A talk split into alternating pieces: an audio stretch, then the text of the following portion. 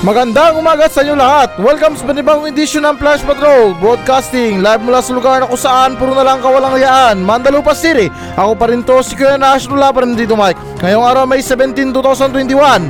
At ngayon, para sa mga balita. Pangulong Duterte naninindigang pananatilihin niya ang mga barko ng Pilipinas sa West Philippine Sea. Juan Ponce Enrile inimbitahan ng Pangulong Duterte sa pagpupulong para talakayin ng mga isyu sa West Philippine Sea. World Health Organization nagbabala na mas magiging deadly ang COVID-19 pandemic ngayong taon. Bahagi ng Philippine General Hospital na sunog. Limang estudyante sa China natimbog matapos nilang madaya ang online ordering system ng KFC. Pangulong Duterte naninindigang pananatilihin niya ang mga barko ng Pinas sa West Philippine Sea. So ayon sa balita na to, na yung Pangulong Duterte ay naninindigang pananatilihin niya ang mga barko ng Pilipinas sa West Philippine Sea at hindi raw gagalaw ni isang pulgadang paatras sa mga nasabing barko. At dagdag ni Duterte, hindi raw talaga siya atras. Maninindigan siya kahit pagpatayin siya ng kabilang panig. At kung mangyari umano yon, ito na ang pagtatapos ng pagkakaibigan ng bansang China at Pilipinas. At sinasaad na rin sa balita na to na ang panayam na ito ng Pangulo ay lumabas mula noong dalawang araw matapos ipayag ng dalawang mangingisdang Pinoy sa Impanta, Pangasinan ng kanilang pagkadismaya sa umunoy pagbibiro ng Pangulo noong eleksyon 2016. Baka naman na itong sinasabi ng Pangulo ngayon na baka joke ulit to. Kasi parang nakakadala na eh. Eh, alin tulad na lang natin to sa isang magnanakaw. Or hindi naman kaya na manloloko. na kapag once na manloloko, ay manloloko talaga yan. At kapag magnanakaw yan, ay talaga magnanakaw yan. O di ba nakakatulad din sa mangingisda. Tayo may sarili tayong mga damdamin. Na tulad nila na nadismaya sila sa Pangulo dahil sa pagbibirong ginawa niya, eh malamang hindi lang sila ang Pilipino. Malamang marami tayong mga Pilipino na tigasubaybay sa kanya. Tapos na ito hindi naman sa amin na masama. Yung karamihan sa mga sinasabi niya, hindi pa totoo. Yung iba may halong joke, may kasamang prank. O di ba na dahil sa sinabi ng Pangulo na joke lang yung pagbibiro niya, ay este na joke lang yung sinabi niya tungkol sa West Philippine Sea, ay paano ba tayo maniniwala sa mga sasabihin niya ulit? Ito hindi naman sa sinisiraan yung Pangulo. Sa totoo lang na ko siyang pagsabihan ng ganito. Dahil nung una talaga na idol na idol ko yung Pangulo na yan. What I mean na idol ko si Pangulong Duterte. Eh buong akala ko nga na siya rin tatapos ng kahirapan sa Pilipinas. Mantakin nyo na yung mga pangako niya talagang solido talaga sa mga Pilipino. Kaya ngayon yung mga ibang Pilipino ay nagmukha ng tanga sa ginawa ng Pangulo. Pero anyways, di ko naman talaga alam kung ano talaga nangyayari sa Pangulo ngayon. Kung bakit siya umaasta ng ganyan, kung bakit ganyan yung mga pinagsasabi niya. Pero dito sa Mandalupa, ayon sa isang research, na kapag ganyan ang inaasta ng isang tao, ay medyo malapit na daw masiraan ng bait. At para daw maagapan yung ganyang klaseng sakit, kailangan daw ilibing ng tatlong araw na may kasamang santo ninyo sa loob. Para daw maagapan yung kabaliwan ng isang tao. Pero linawin ko lang, hindi ako sigurado sa mga ganyan. Kasi pagdating sa Mandalupa, eh alam nyo naman, puro kalokohan talaga. Pero anyways na ito rin tungkol sa sinabi ng Pangulo na kahit paano ay patayin siya ng China ay hindi niya isusuko ang West Philippine Sea. Parang napaka-imposible naman na patayin siya ng bansang China. Eh, para sa akin lang, kahit na siguro na sobrang galit na ng bansang China sa Pangulo natin, eh, hindi naman siguro sila mga demonyo para idamay tayo mga Pilipino. Kasi speaking sa papatay ng isang tao, lalo't kung Pangulo ka pa ng Pilipinas, eh, para sa akin lang, sa ginawa pa lang ng atraso ng Pangulo sa mga drug lord. Kahit pa lang na siguro na tatlong buwan pa lang siya sa pagiging Pangulo, gustong gusto na siya patayin ng mga drug lord. Pero hindi ko naman sinasabi na marami yung kilala mga drug lord. Kasi alam niyo naman sa mga pinagagawa niya, yung mga uplantokang na yan. Marami mga negosyo ng mga drug lord na napurnada. At sa tingin ko na yung mga drug lord na yan, handang pumatay yan. Lalo kung nakakasagabal sila sa trabaho or negosyo ng isang tao, or what I mean na isang drug lord, ay talagang ipapatumba ka. Pero ano nangyari? Buhay pa rin yung Pangulo natin. Nagkabuisit-buisit na yung buhay natin sa pandemya pero yung Pangulo natin malusog pa sa malusog. O di ba na same sa mga drug lord sa Pilipinas. Hindi rin siya kayang patayin ng bansang China. Sa gate pa lang siguro ng Malacanang para napakahirap na pumasok. Yung mga gunman pa kaya? Pati ito ha, para sa akin lang ha. Yung mga ganyang katagang salita na parang mahirap na paniwalaan. Yung mga sabihin nyo sa isang tao na kahit patayin mo pa ako, hindi ako aalis dito. Pero sa dinami-dami pwede sabihin, bakit yan pa yung nasabi niya? Eh, tingin ko naman na parang napaka-imposible na mangyari yon. Baka naman na yung kahulugan ng patayin mo ko, or what I mean na kahit patayin mo ko, ay yung ibig sabihin na kahit bigyan mo ko ng pera, ay aalis agad ako dito. Eh, total, parang pera-pera lang naman yung labanan yata dyan eh. Eh, kung sa iba nga na pera yung nagpapasok sa kanila, malamang pera din yung magpapalis sa kanila. Pero anyways, bahala ni Pangulo dyan. Kasi hanggang ngayon parang hindi pa rin naghihilom yung mga sugat na ginawa ng Pangulo sa akin. Eto, hindi naman sa naghahanap din ng kakampi ha. Para sa akin na matapos niya ako paniwalain ng ilang taon. Tapos ngayon sasabihin niya na biro lang yun. Eh isipin niyo na lang yung kalagayan ko ngayon. Na para bang pinakasalan mo yung isang tao dahil hindi sa pagmamahal niya. Kundi dahil sa marami siyang pera. Tapos ngayon nung wala na siyang pera, ay iiwan na lang basta. Na ganun, ganun kasakit yung nararamdaman ko ngayon. Pero linawin ko lang ha, hindi ako dilawan, hindi ako DDS. Tulad na sinabi ko na wala akong pinapanigan sa dalawa. Eh tingin ko nga na itong dalawang Pinoy na mangingisda. Dati rin to sigurong tiga-suporta ng Pangulo. Pero ngayon parang nadismaya sila sa ginawa ng Pangulo. Pero kayo, kayong bahala kung idol nyo pa rin yung Pangulo ngayon or hindi na. At anyways, na itong sinabi niya tungkol sa mga barko na to, na kahit isang purgada hindi niya paatrasin yung mga barko para makalas yata sa gasolina ito. Kasi paano lang kung alonin yung mga barko? Na kung tamaan ng malalaking alon yung mga barko ng Pilipinas, ay malamang syempre gagalaw yan, di ba? At aatras na rin kumbaga. So, kailangan palagi naka-on yung engine ng barko. Para naman na kung mayroong paparating na alon, ay may maintain pa rin ng barko na yung steady ng lugar niya. Kaya kung sinabi na mukhang makalas sa gasolina ito. Pati ito ilang beses ko ba sabihin sa inyo. Kung wala naman tayong gagawing aksyon na hindi naman sa paraang gera or kahit anumang paraan yan, kung hindi rin tayo kikilos, ay wala rin tayong magagawa. Matigas ang ulo ng bansang China. Ano bang gagawin nyo sa mga barko na yan? Sabihin na natin na nandyan yan. Para ay parating sa bansang China na nandyan yung presensya ng Pilipinas. Na, oy, bansang China, nandito kami ha. Oh, pagkatapos nun, wala pa rin paki yung bansang China. As long na nandyan kayo sa border ng Pilipinas, hindi kayo lalagpas sa inaagaw nilang teritoryo, or hindi kayo pupunta dun mismo sa mga barko nila para makipag-usap o hindi naman kayo makipagsuntukan, ay wala rin mangyayari. Para sa akin kasi na sa ginagawa ng Pangulo ngayon, parang ginagawa niya multo yung mga barko na yan. Na oo, seryoso, multo. Na nandyan lang, nagpaparamdam, nagpapakita, pero walang ginagawa.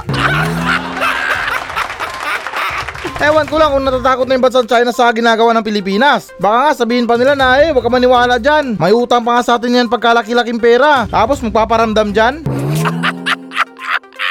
Or baka tama ako na siguro may kailangan na naman yung Pilipinas sa bansang China. Kaya siguro na ginagawa nilang alas itong West Philippine Sea.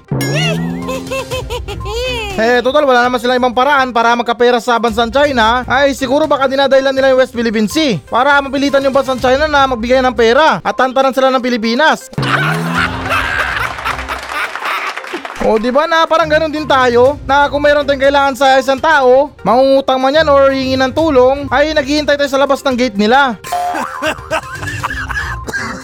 Para paglabas nila, maabutan tayo ng konting pera. Kaya para sa akin, wala pa rin tong saysay. Kahit pa siguro na maglagay ka ng napakaraming mga barko dyan, at sabihin nyo na hindi yan naatras ng kahit isang pulgada, ay wala pa rin kwenta yan kung hindi yan na-action. Baka nga, napaka pang tourist pa na barko yung nilagay nila doon, at hindi yung barko na panggera.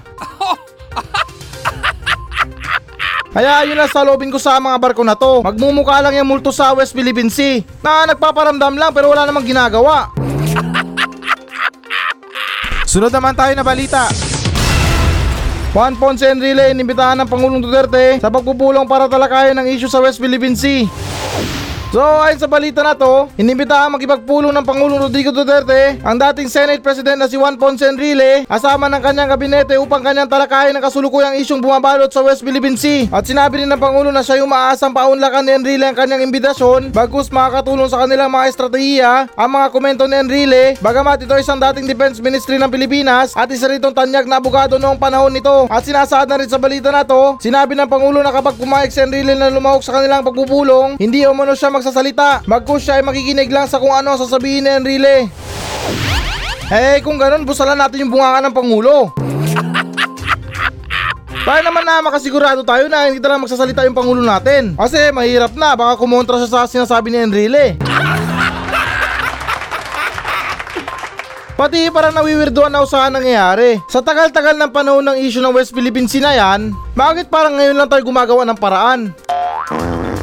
Ngayon lang tayo naglalabas ng mga alas natin. Ngayon lang tayo naghanap ng mga paraan para kung sinong pinakausapin, sinong may alam sa mga ganyan. Alam ko naman na maraming alam si Enrile sa history ng Pilipinas. Bagkus sa mga kwento niya pa nga dati. Sa The Last Supper daw siya daw yung pinaghugas ng pinggan. At kung paano mga hunting ng dinosaur para pang ulam.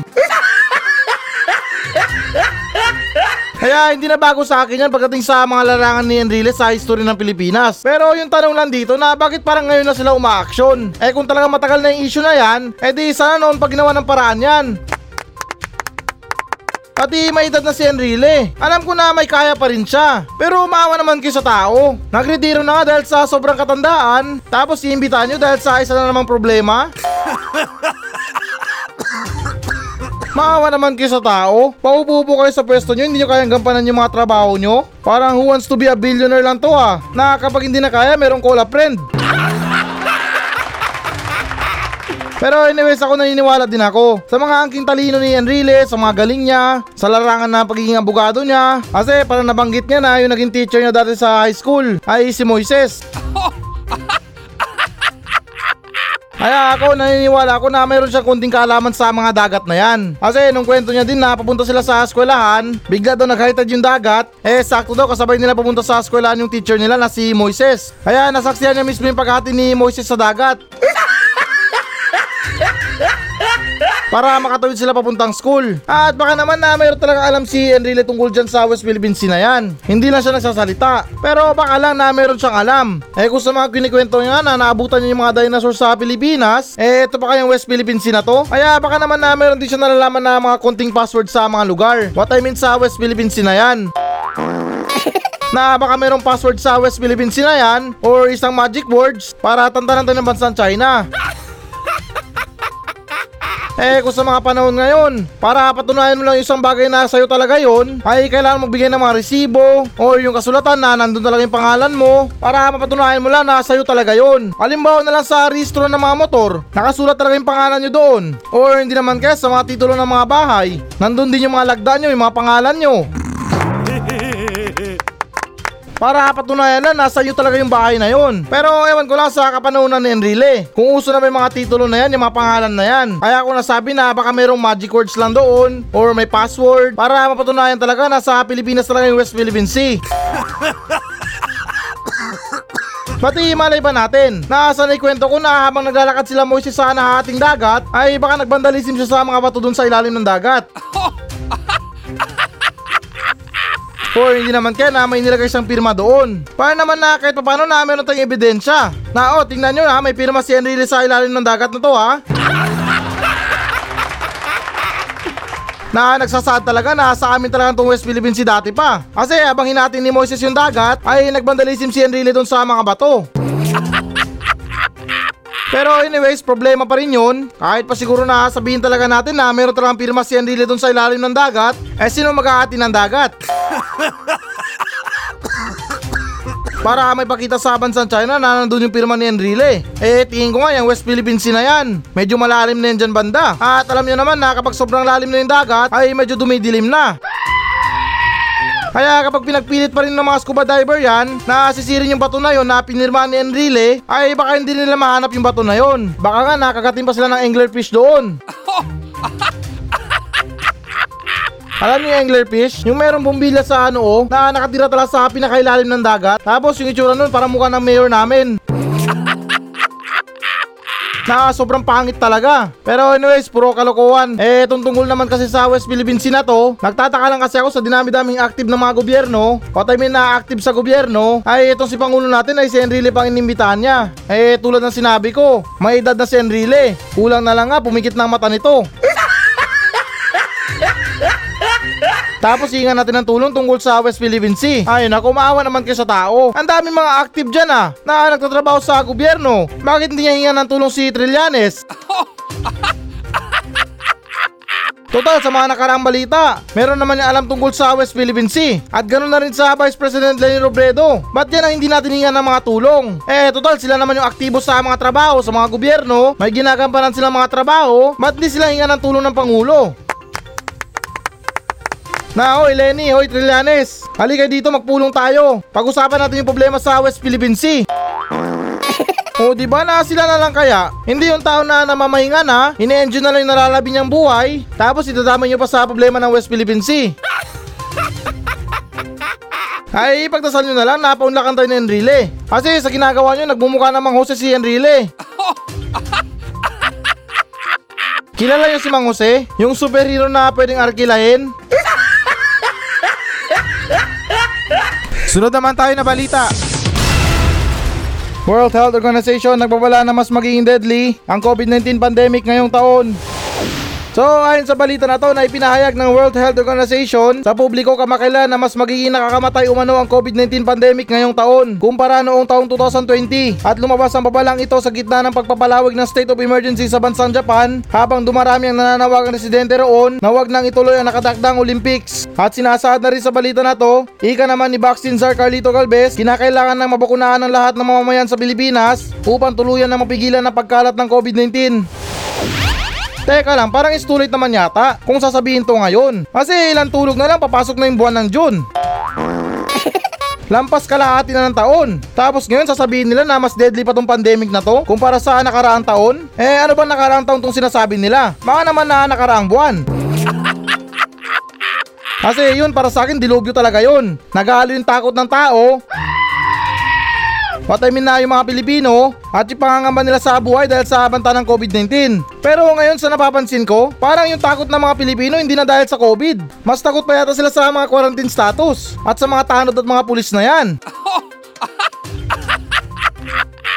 Eh siguro nga talaga na mas sineseryoso pa nila yung takot nila sa mga pulis at yung mga tanod na yan kaysa sa totoong virus. Eh kayo ba naman ang mahuli ng tanod tapos bugbugin? Tapos kapag nahuli naman kayo ng pulis, parusaan kayo hanggang sa mamatay kayo. Ito mga sinasabi ko tungkol sa mga pulis at tanod na to. Hindi to mga invento ha. Kasi napabalita na rin na yung tanod meron napatay. Dahil sa binugbog nila na quarantine violators. At napatunayan yun sa Rapi Tulpo. At yung sa mga pulis naman na pinarusaan nila yung violators na yon, pinagpumping nila na maraming beses hanggang sa nanghina, hanggang sa namatay. Kaya ayan yung mga napapansin ko ngayon. Mas takot pa yung mga tao sa mga quarantine status at sa mga tanod at pulis. At yung virus na yan, wala silang pakialam dyan. Mayroon pa nga nagsasabi na itong virus to, masamang espiritu daw to.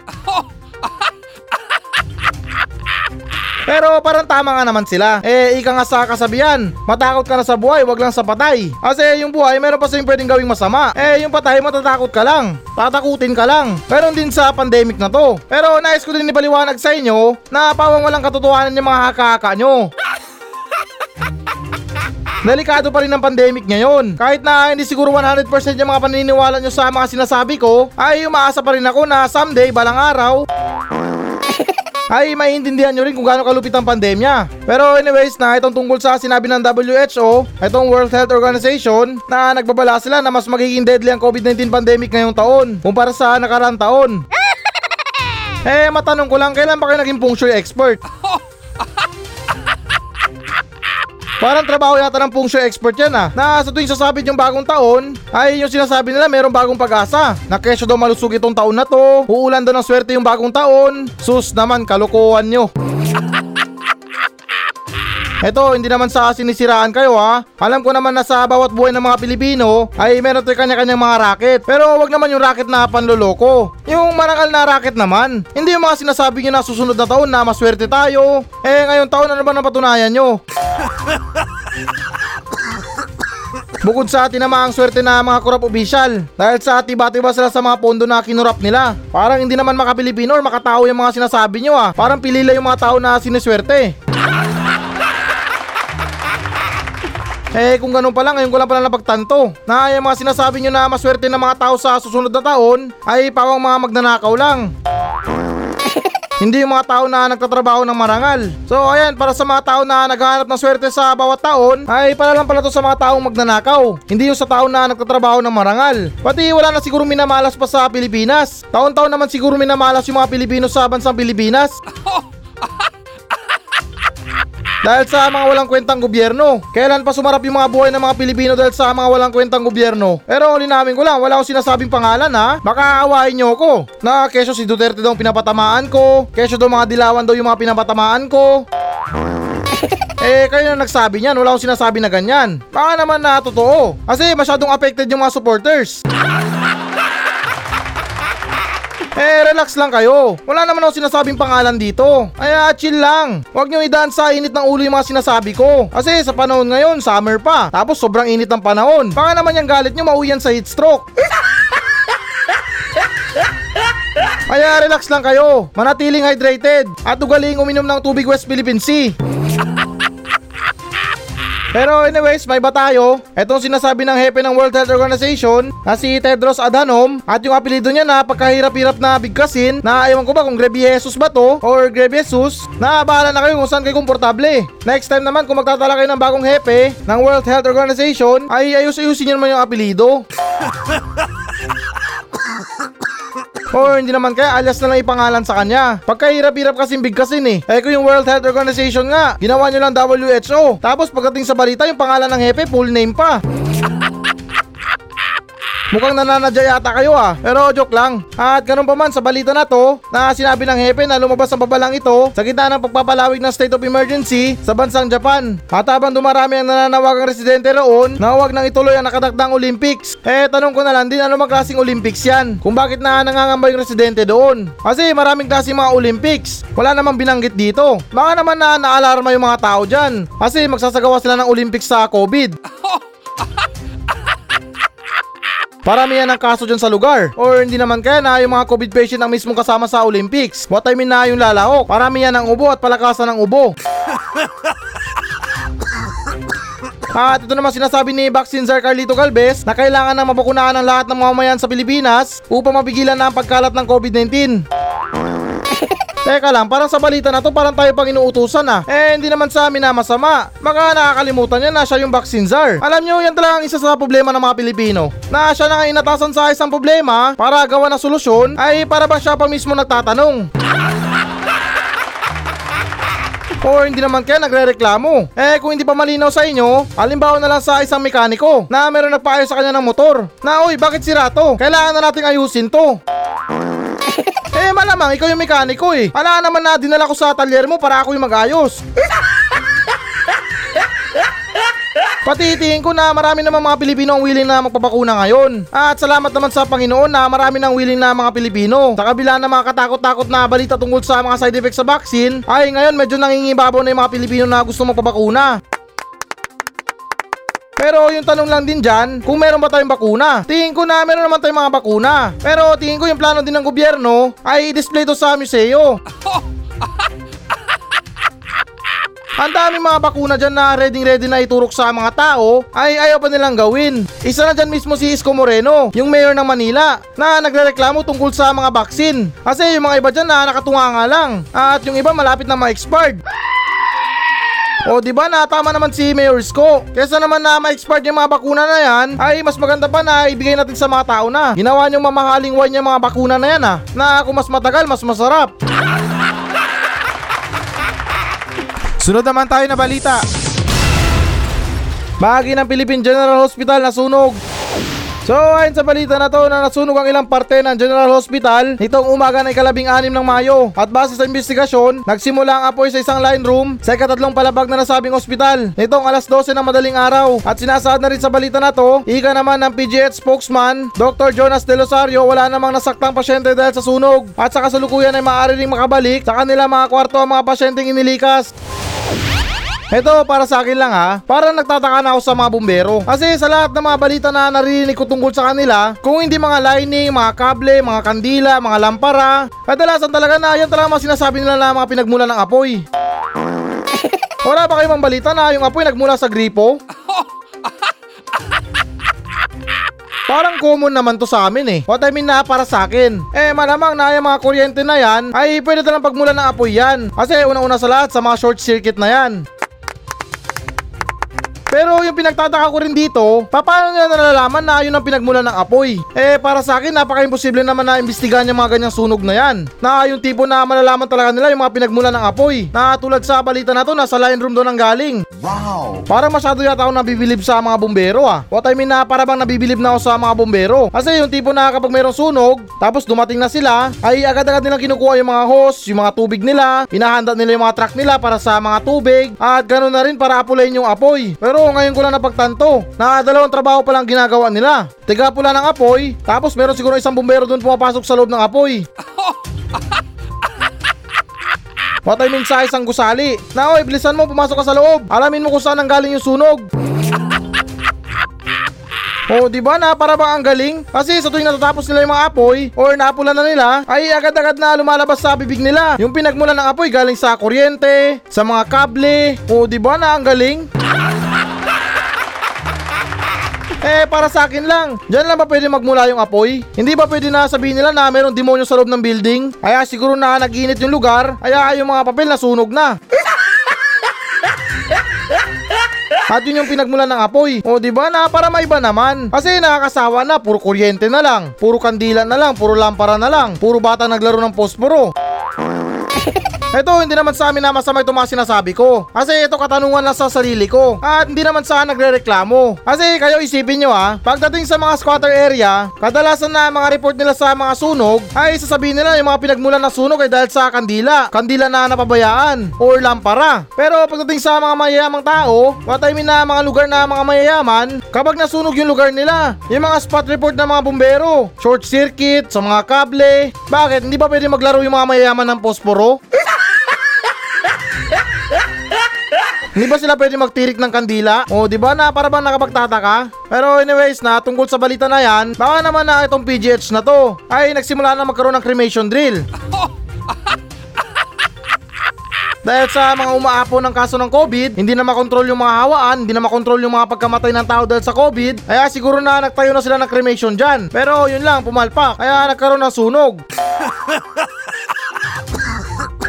At siguro na depektibo yung gasol na ginamit nila. O hindi naman kaya na sinubukan nila sunugin yung taong demonyo. Eh demonyo na yan, ang galing na yan sa impyerno. Susunugin nyo pa eh, mas lalong lalala yung sunog.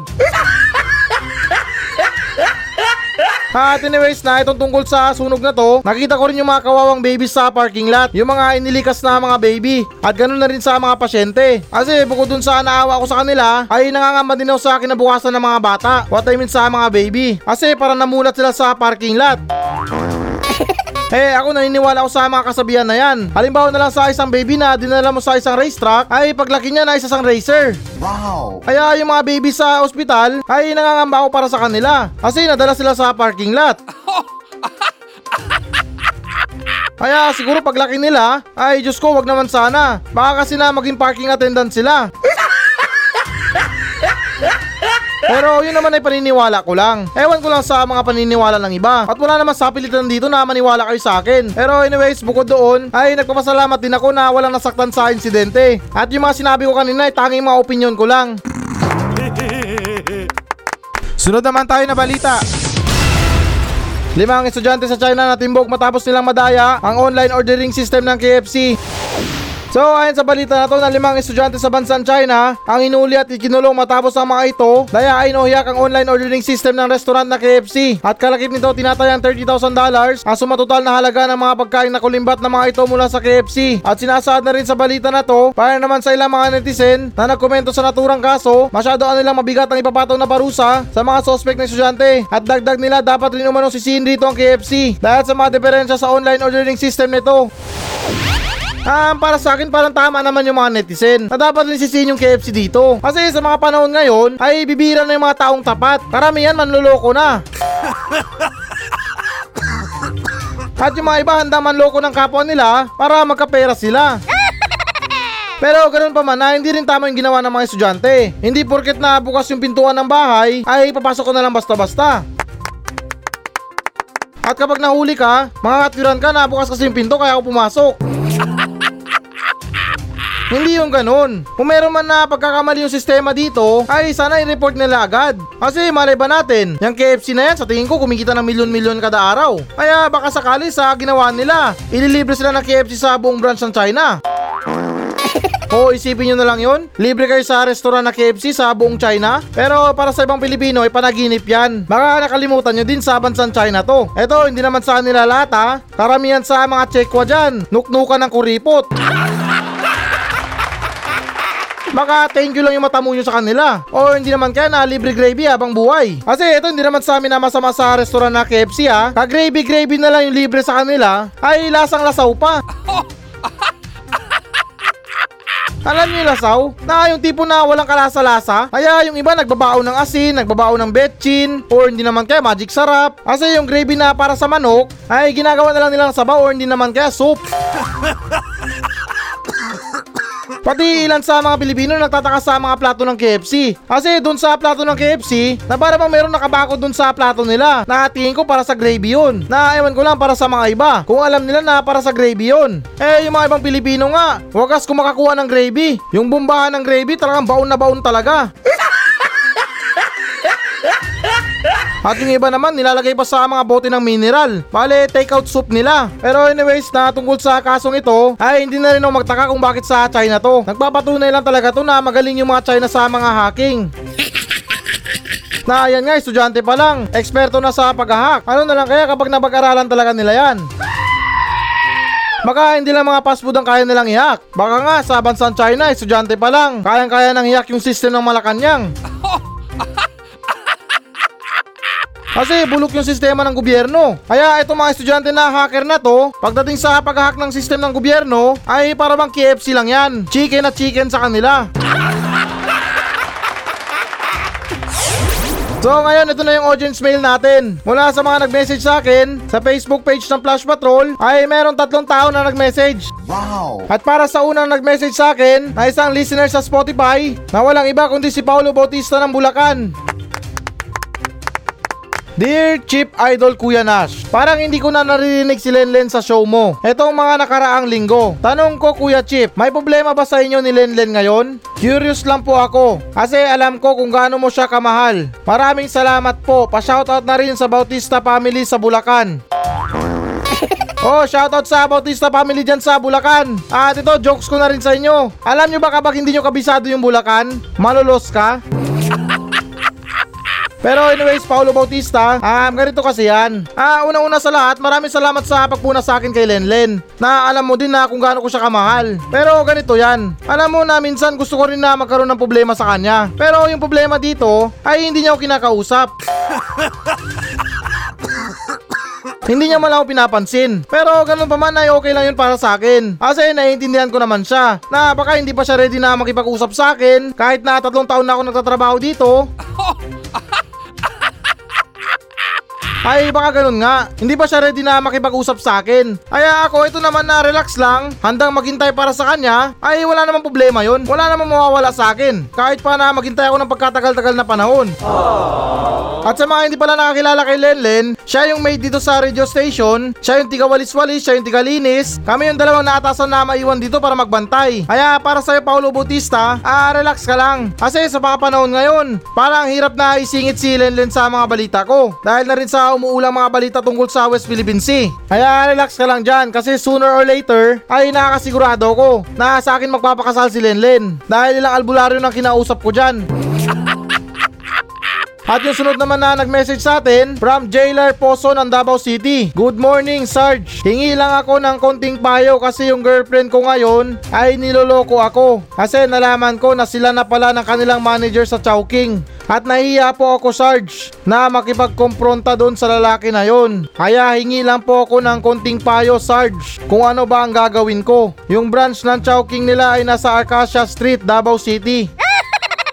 Ay, Diyos ko, pwede ba to? Bakit mo naman sinabi yung address ng branch nila? Parang nakakaya naman sa kanila. Ah, ito yan, Jailar. Alam mo kasi, sa buhay natin na hindi natin maiiwasan na mayroong magluloko sa isang relasyon. Lalo't kung na hindi na matibay yung relasyon nyo, may pagkukulang kayo sa isa't isa, kaya yung kadalasan na nangyayari ay yung pagkukulang na yun ay hinahanap sa iba. Kaya yung payo ko na lang sa'yo, Jailar, yung mas mabuti na gawin mo, ay hayaan mo na lang sila. Kasi total, hindi naman ikaw yung nawalan. Mas maganda pa nga yan na nawalan ka ng manluloko sa buhay mo. At yung maganda pa dyan, makakahanap ka pa ng iba na mas better sa kanya. Huwag mo stress yung sarili mo sa mga ganyan. Lalo't kung mga girlfriend nyo pa lang yan, wala yung problema. Yung masakit lang dito na kapag meron na kayong anak, saka pa siya nagloloko. Kaya yung gawin mo na lang dito, Jailar, ay magpunta ka sa branch ng Chowking nila, umorder ka ng Chowpan, dalawang order ng Chowking Loriat, at mga Shanghai Rolls, tapos sabihin mo it's a prank lang. Sabay takbo palabas ng branch nila. Para naman na kahit paano na gumaan yung loob mo. Pero hindi, joke lang. Masama ang gumanti na kapag niloko tayo ng isang tao. Yan yung wag na wag natin gagawin ng gumanti. Kaya yung mas mainam pa rin dito na iwasan na lang natin, mag-move on na lang tayo, ayusin natin yung sarili natin, at someday makakahanap din tayo ng right person para sa atin. At sunod naman tayo sa nag-message sa akin. Ito, pinili ko siya ulit dahil yung iniwan niyang message sa akin ay isang opinion na nanggaling ulit kay Jonel Vales Alagon ng may kawayan Isabela. Pabor na pabor ako dyan sa mga komento mo, Master Nash. Wala kang sinasagasaang taong iba. Problema nila yun, ha ha ha. Shout out sa pamilya ko dyan sa Visayas sa Panay Island. Oh, shoutout sa pamilya niya dyan sa Panay Island, sa pamilyang Alagon. Pero ito lang yung masasabi ko na paring Jonel. Alam nyo na dapat lang tayo na maging pantay. Kasi sa mga ganitong issue na to sa mga balita, yung mga opinion ng mga tao hati. At hindi ko kontrolado yan. Kaya di ko rin sila masisisi kung taliwas ba yung mga sinasabi ko sa kanila or yung sa mga pagkakaintindi nila. Yung importante lang kasi dito ay maging pantay ako sa mga balita. Mahirap naman na kung panigan ko yung isa. Paano naman yung mga kabila? Pati sa totoo lang talaga wala akong pinapanigan sa dalawa. Ngayon hati pa yung gobyerno natin, meron tayong dilawan, meron tayong DDS, kanya-kanya sila mga siraan sa isa't isa, kaya baka na sila gumawa ng problema nila. At least ako na, patid ko lang na maging malinis yung mga sinasabi ko sa mga balita. At kung meron man ako masamang nasabi sa inyo, ay pagpasensyahan nyo na ako. Ito na lang yung nag-iisang trabaho ko, pagbigyan nyo na ako. Maawa naman kayo. Huwag nyo na ako idagdag sa mga Pilipinong walang trabaho ngayon. Katulad nila, gipit din ako sa buhay. Kaya ulitin ko na sorry sa mga nasabi ko. Hindi ko intensyon na saktan yung pangulo nyo na makakalimutin. At palabiro. At di ko rin intensyon na sabihan yung idol nyo na walang kwenta. Ang lakas kumontra sa kabila, pero wala namang ginagawa. Kaya ulitin ko, sorry sa mga nasasabi ko ha. What I meant sa mga sinasabi ko. Kasi ika nga nila, trabaho lang, walang personalan.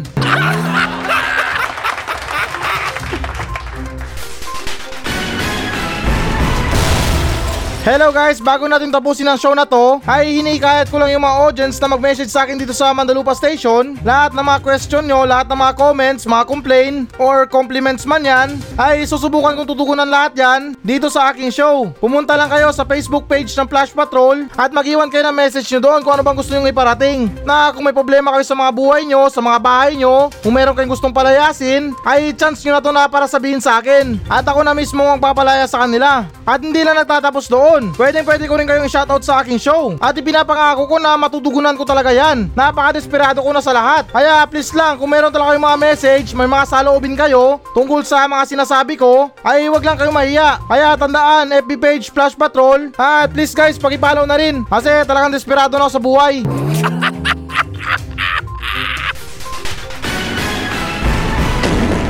So yan muna mga balita ng Flash Patrol sa araw na to. Maraming salamat sa pakikinig. Ako pa rin to, si Kuya Nash. At maraming salamat ulit. Wala pa rin si Tito Mike. Masayang masaya ako. At goodbye!